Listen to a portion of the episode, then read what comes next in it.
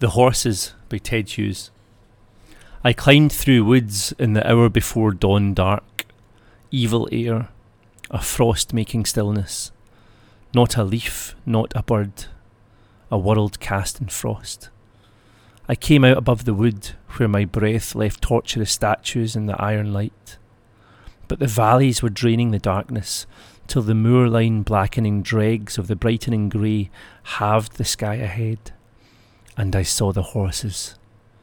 Huge, in the dense grey ten together, megalith still.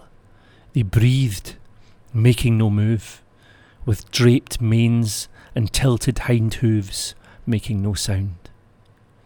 I passed. Not one snorted or jerked its head. Grey, silent fragments of a grey, still world.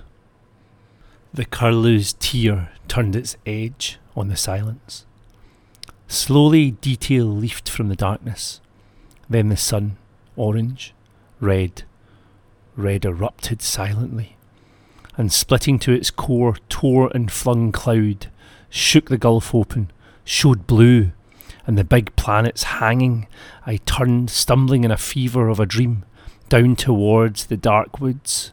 From the kindling tops, and came the horses.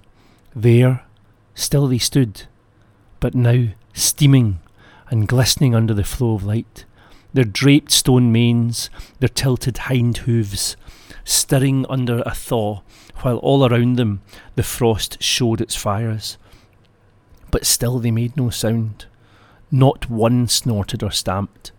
Their hung heads patient as the horizons, high over valleys, in the red levelling rays, in din of the crowded streets, going among the years, the faces, may I still meet my memory in so lonely a place, between the streams and the red clouds, hearing curlews, hearing the horizons endure.